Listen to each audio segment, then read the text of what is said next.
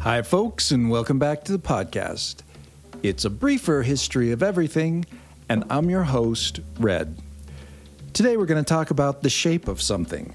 That something is, I'm sure everyone has seen, and probably a lot of you have touched and tried to throw.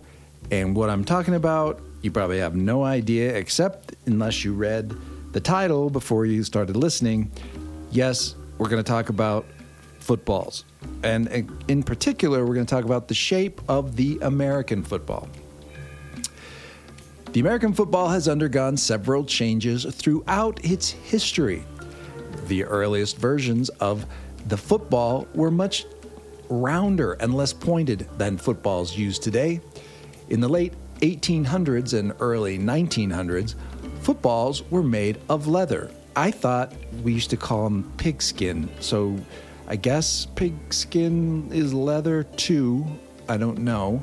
But anyway, they were often filled with air, making them much more rounded and less aerodynamic. Imagine filling them with anything but air. I mean, today I know some people put nitrogen in them or helium if you really want them to stay aloft, but back then I can't imagine using anything but air maybe a little bit of water. I, I don't know. Anyway, in the 1930s and 1940s, the shape of the football began to change as manufacturers started to experiment with new materials and designs. This period saw the introduction of the brown ball. The brown ball, that's interesting. I wonder if that's where Cleveland gets their professional football teams mascot's name. I mean, I know that's the dog pound and all that, but I wonder if it comes from the brown ball. I don't know. Which was made of rubber and had a more pointed shape. This design was meant to make the ball easier to grip and to improve its aerodynamics, making it easier to throw and catch.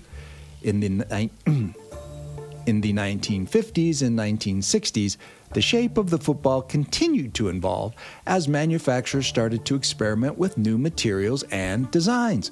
The Wilson Trackified ball. Trackified, that's first time I've heard that. Which was introduced in the late 1950s was one of the first footballs to be made of synthetic materials and was designed with more with a more pointed shape to make it easier to grip and improve its aerodynamics. Hmm, I'm getting a theme here. Aerodynamics. In the 1970s and 1980s, the shape of the football continued to change as manufacturers experimented with new materials and designs. I'm I'm wondering what all these designs are because the design seems to be pretty set, the shape. But if it's going to change from round to yeah, eh, let's go on. The K balls, that's new for me too, which were introduced in the 1970s, were made of rubber and were designed with a more pointed shape to make them what? Easier to grip and to improve their aerodynamics.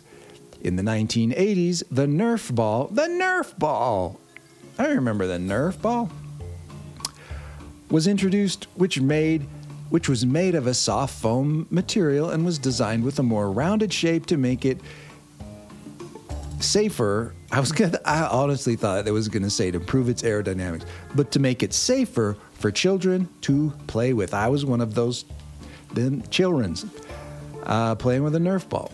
Today, the shape of the football has changed once again as manufacturers have started to use new materials and designs to create lighter and more aerodynamic balls.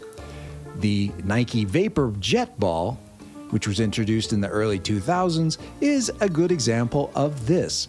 Made of high tech material, this ball has a pointed shape that is meant to improve its aerodynamics and make it easier to grip. In conclusion, the shape of the American football has changed several times throughout its history. From the more rounded and less aerodynamic footballs of the late 1800s and early 1900s to the more pointed and aerodynamic footballs of today. Manufacturers have continued to experiment with new materials and designs to create the best possible footballs for players and fans alike. Thanks for stopping by, folks. This has been an AI Words presentation. See you later. All right, that's it. Dishonor. Dishonor on your whole family. Make a note of this. Dishonor on you. Dishonor on your cow.